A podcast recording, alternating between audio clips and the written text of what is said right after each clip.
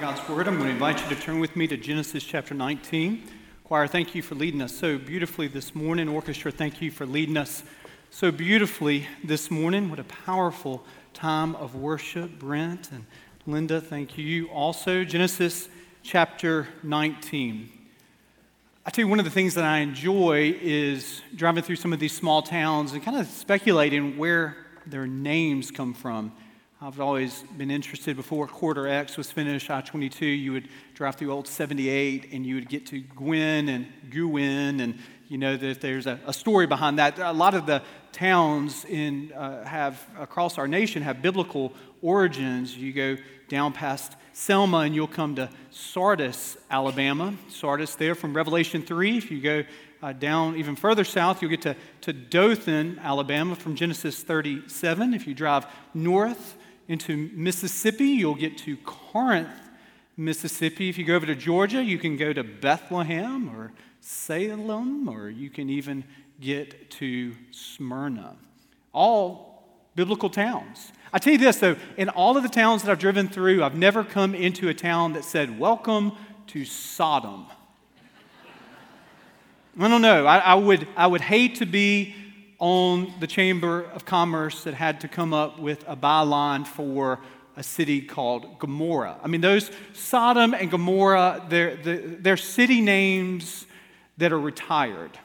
They're city names that, that hang in, the rafters like Hall of Fame uh, retirees from the NFL and NBA. Their, their names and their numbers are never to be used again. And so it is with Sodom and Gomorrah. Now, you'll hear Sodom and Gomorrah, but you'll hear it in this kind of sense that such and such place is a modern day Sodom and Gomorrah.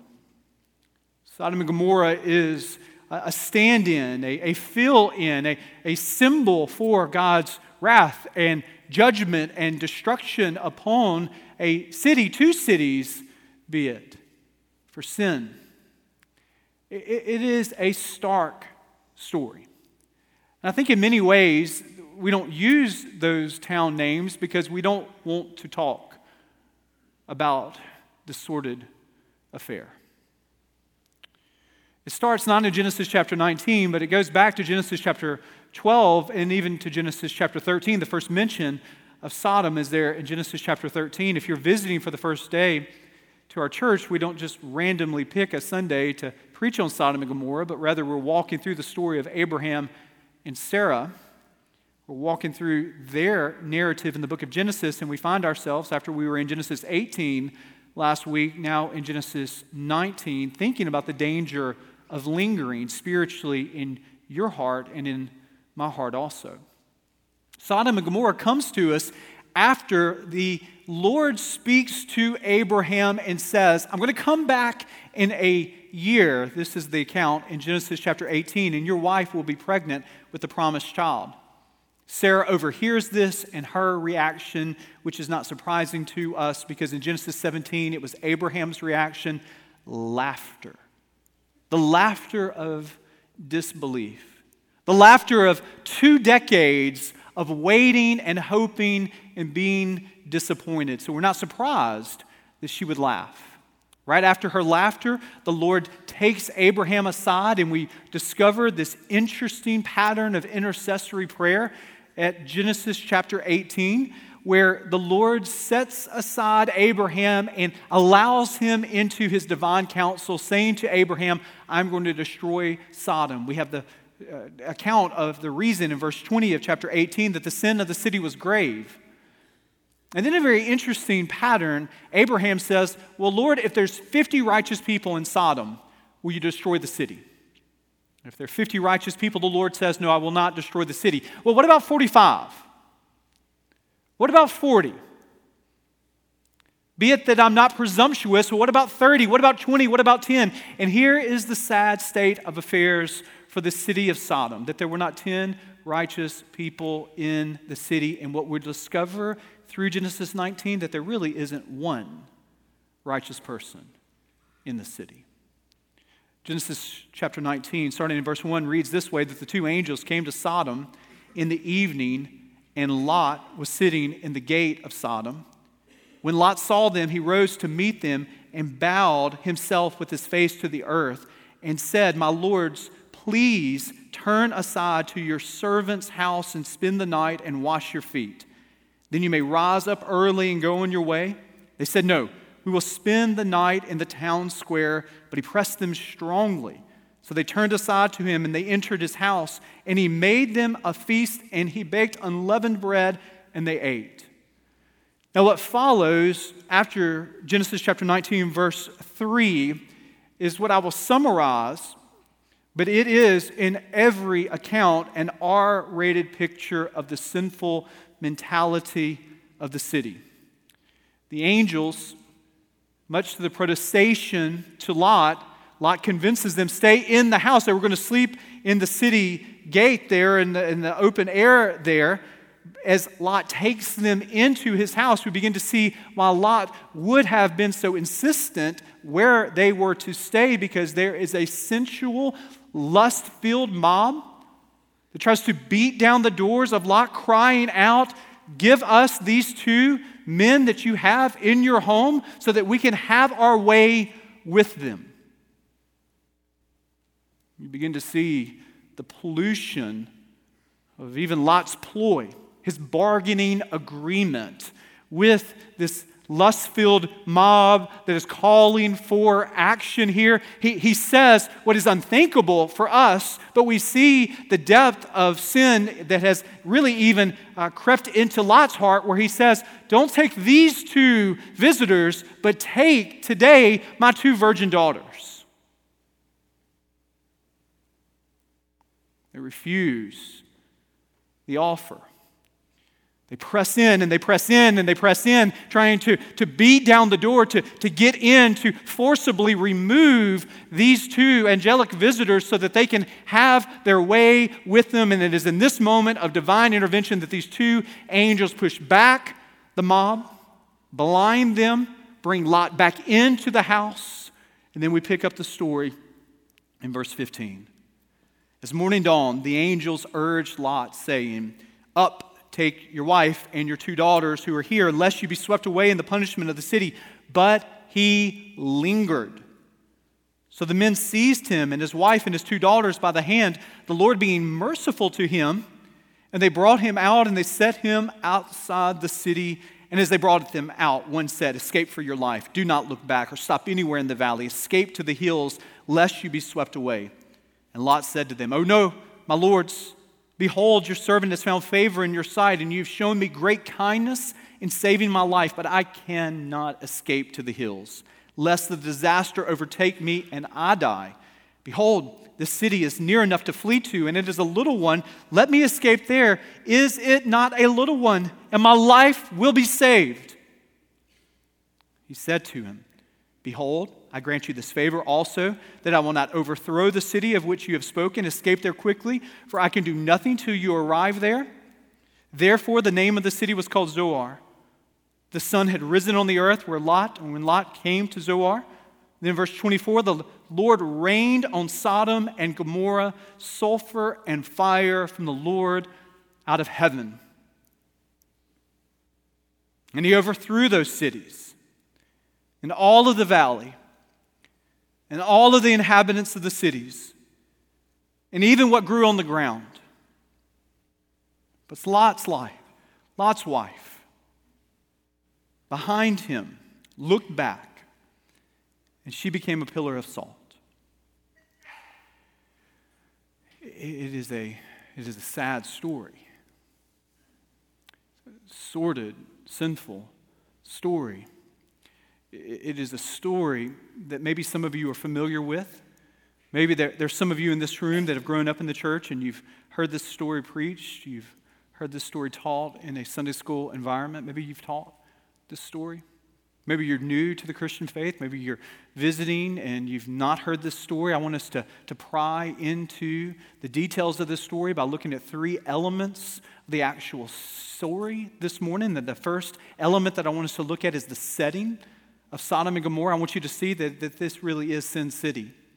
The setting, notice that this is more than an isolated occasion. This is more there is a reinterpretation of this passage here that says that this is just solely a, a lack of hospitality and that the reason that God uh, condemns uh, the residents of both Sodom and Gomorrah is because they don't show hospitality here. But notice throughout Genesis 13, 17, 18, and even 19, even into the New Testament, there is the extent of corruption that is really clear in the biblical account. In verse 4 of Genesis chapter 19, notice that the extent is, is described by both the young and the old being a part of this lust filled mob. That both the young and the old, they demanded that Lot give over these angelic visitors here. In 2 Peter chapter 2, verses 6 through 8, we discover Peter reflecting upon this story here and describes Lot as a person who was distressed. Literally, in the original language of the New Testament, you could translate it. He was worn out by the perversion of the citizens here. This isn't just a one time rash decision. This isn't just mob mentality overtaking them and them making a mistake of, of, stupidity. Rather, this is a part of the ebb and the flow of these people here. It, it illustrates that their moral compass was broken even before Lot showed up as a citizen of Sodom. Genesis chapter 13 when Abraham goes one direction and Lot goes one direction, and they're going to dwell, Lot that is, and his family in Sodom, we have a divine perspective upon this city, even in Genesis chapter 13, starting in verse 13, that now the men of Sodom were wicked. They were great sinners against the Lord. And there's a sense in which, just as in Genesis chapter 6, where the, the sin of all of humanity was so broad and so widespread, and God brought about a, a flood as punishment and the wrath of God and the judgment of God upon these people. So we have a localized account of this in Genesis chapter 19 here.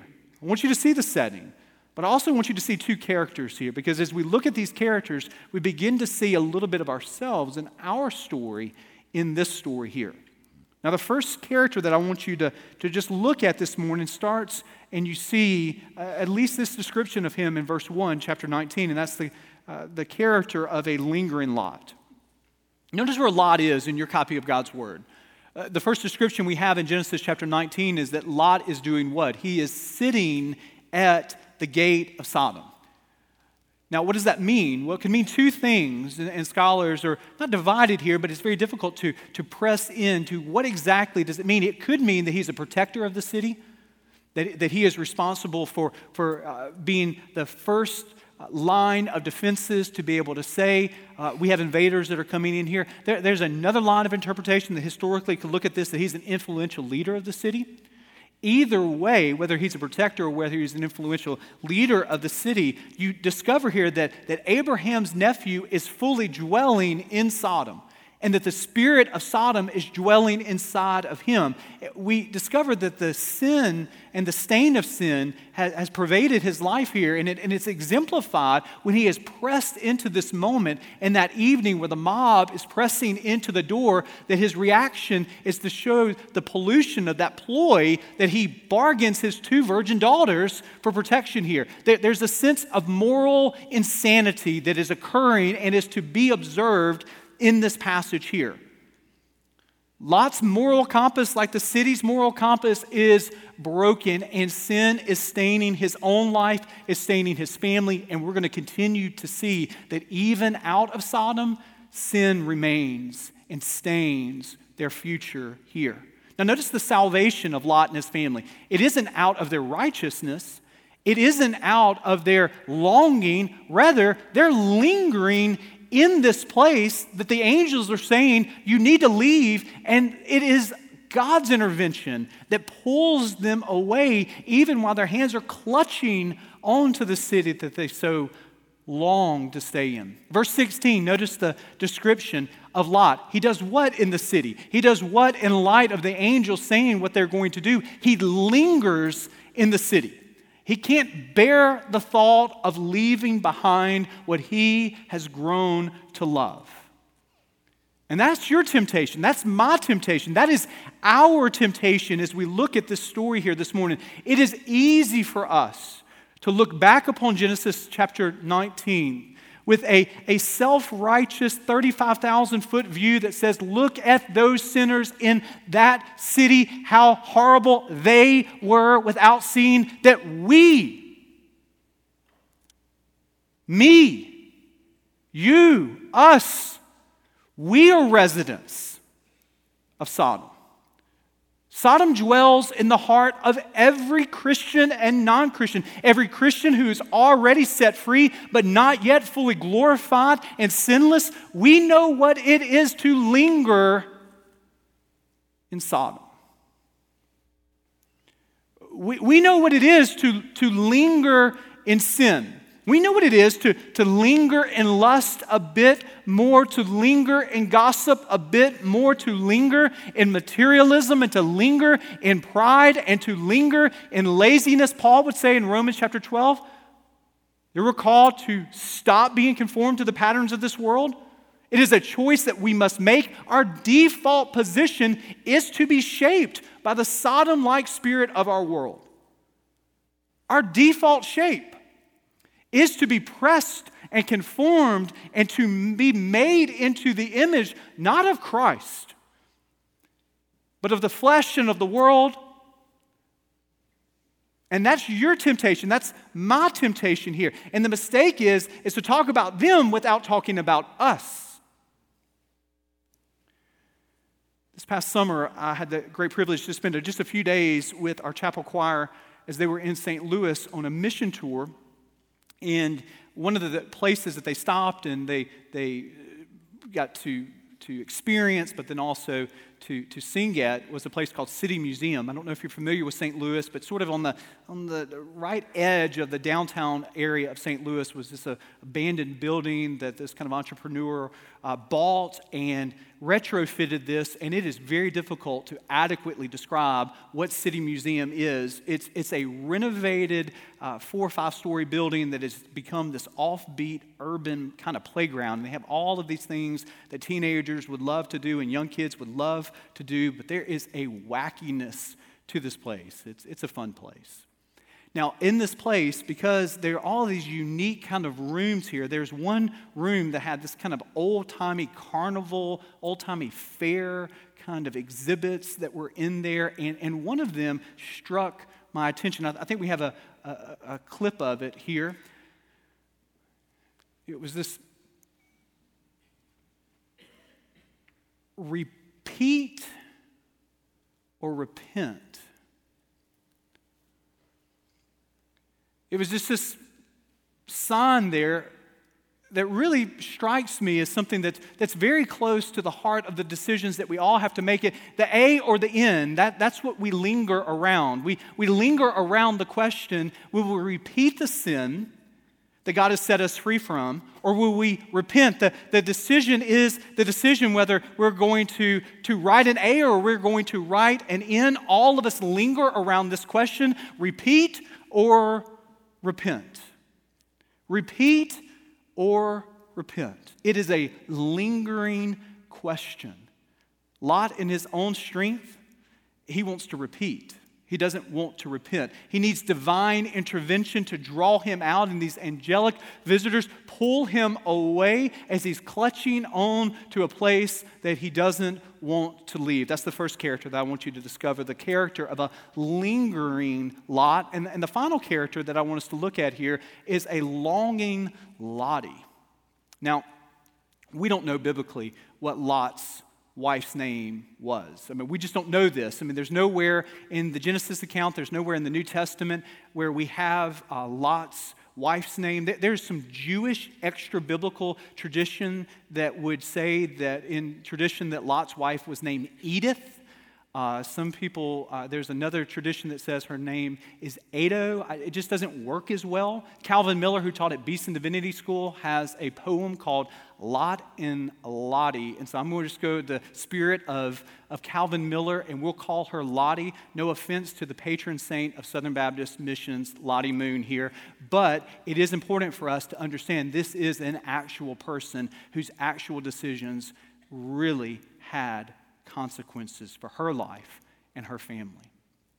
Now, as we look at a, a longing Lottie here, we discover the story of judgment in verse 23. The sun rises upon the earth, and the Lord rains down sulfur and fire from heaven, and she looks back and she becomes a pillar of salt. And if you're familiar with this story, it's at this point that you say, This isn't fair. This, this, at this point in the story that you would say, well, all of us would have looked back. I mean, is there not a sense of curiosity that we would have in a place where God is bringing about judgment that we wouldn't just turn aside and look over our shoulder and see our home and to see where our heart was, where we were raising our daughters and wonder what this would look like? But that's not the story.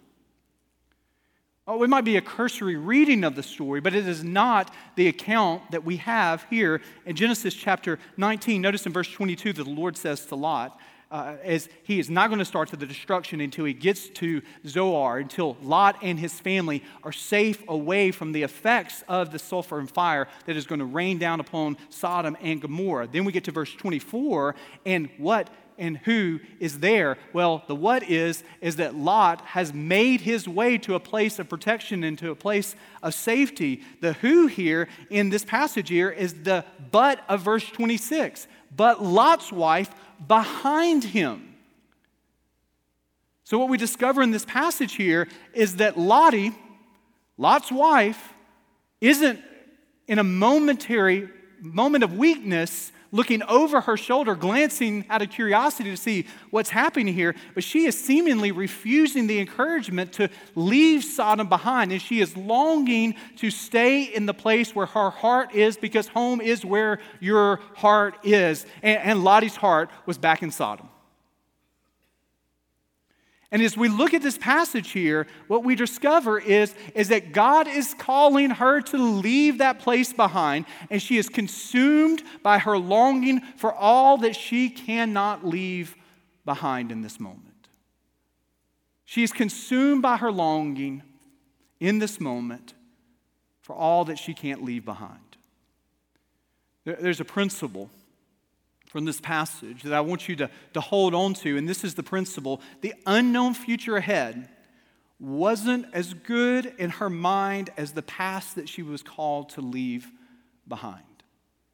And this is true for your life, and it's true for my life. That oftentimes we're having to repeat or to repent. We're having to linger in this momentary discussion and question uh, will, will we be willing to follow God to the unknown future, or rather, will we be tempted to, to long for and to live in the past that God has called us to leave behind? And what do we learn from Lottie? What do we learn from Lot's wife? It's interesting that Jesus in Luke chapter 17, he pauses and he uses Lot's wife as an illustration. And notice the principle that he illustrates here. He says in Luke chapter 17, verse 32, Remember Lot's wife. Whoever seeks to preserve his life will lose it, but whoever loses his life will keep it. Now, here's the question for you and for me. The question is, is what will you not leave behind? What can you not leave behind?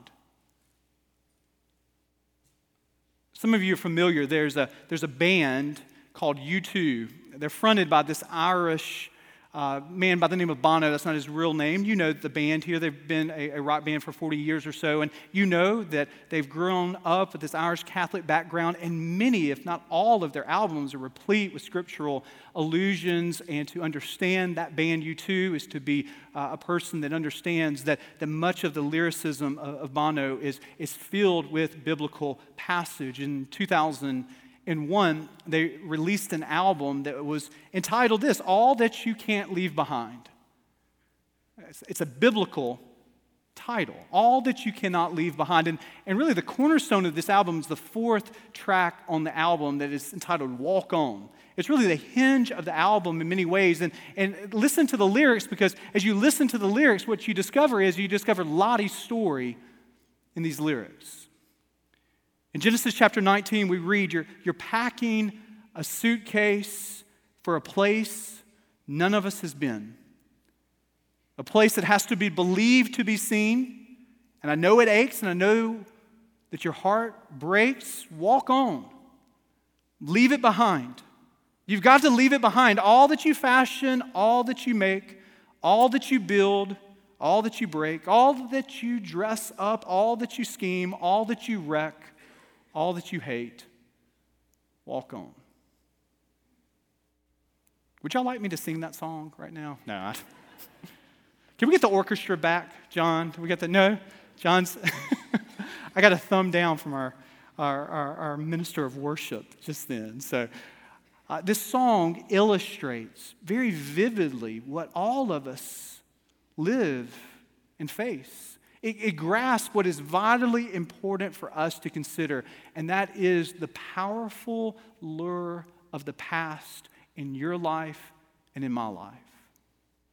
You might as well, in, in, the side of those lyrics, put in parentheses not only Genesis 19, but put in parentheses Philippians chapter 3, because Paul would say this But one thing I do, forgetting what lies behind and straining forward to what lies ahead, I press on toward the goal of the prize of the upward call of God in Christ Jesus.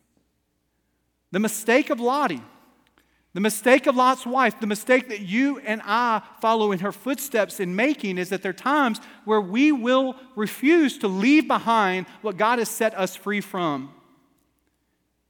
That oftentimes we, we dwell in a past that God has set us free from and called us to walk on. And physically and spiritually, there are consequences of that. We see these consequences in the most vivid of, of, illustrative purposes here in the life of Lot's wife here. But all of us in this room understand the lure and the longing of the past and the consequences that it makes for you and for me. While Satan cannot steal our salvation, he desires to steal the joy of your salvation. And one of the ways that he does that is by pulling you back in the tentacles of the past And you, and you take those grudges and they foster this sense of frustration with those that are closest to you. Some of you in this room understand what it's like to be married for years and to have uh, conversations that you thought were emotionally buried and put in the backyard of the marriage. And in a moment, we, we dig those up, those smelly corpses. And in a moment of frustration, what do we do? We pull those out and we dump those oftentimes on those that are closest to it, be it our, our children, be it our spouses. God calls us to, to leave things behind, but at times we go back to those places and, and we pull them back and, and we use them as weapons in the relationships that we have. What? what? Is in your life that you just refuse to leave behind. There's some of you that professionally understand what it's like to be in such close proximity with people, and over a period of time, you get so frustrated and you begin to harbor such resentment against an acquaintance at work or even a close coworker at work. And there was something that he said, there was something that she said five years ago or 10 years ago, and you will not leave that behind. That moment is a moment that you pause that person in. And in that moment, you confine that person to that place, and ultimately, you confine yourself. What do you refuse to leave behind? What do you refuse to, to see the bright light of God's forgiveness shine upon in your past? What are the fresh waves of the air of forgiveness that you refuse to allow to be left in the past, but you, you dig it up and you carry it with you. What are you going back to and lingering and longing? And what have you made a home that God has called you to leave behind? This is the question of Lot. This is the question of Lottie. What today do you need to leave behind? I'm 100% that, that, that, there's a grudge that needs to be left behind in the sanctuary this morning. I'm 100% sure there's a habit that needs to be left behind in the sanctuary this morning. I'm 100% sure there are thought patterns that need to be left behind in the sanctuary this morning. Where are you lingering like Lot? Where are you longing like Lottie here today? Christian, do not linger in Sodom. Today, Christian, don't go back longing longing for what God has called you to walk on past, know today, child of God, that the future ahead is much more glorious than all that you're called to leave behind. Let us pray.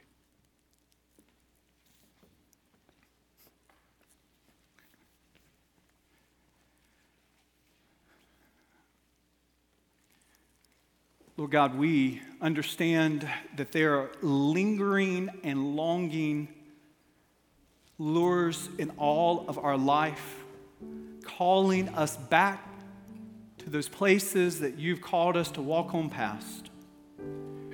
Today, we want to follow in the footsteps of what the Apostle Paul called us to do, to forgetting what is in the past, but, but pressing ahead, pressing forward, fixing our eyes upon you and the prize that is found in you as our Savior and as our Lord, and we understand that we will not do this in our own strength. We cannot do this in our own strength.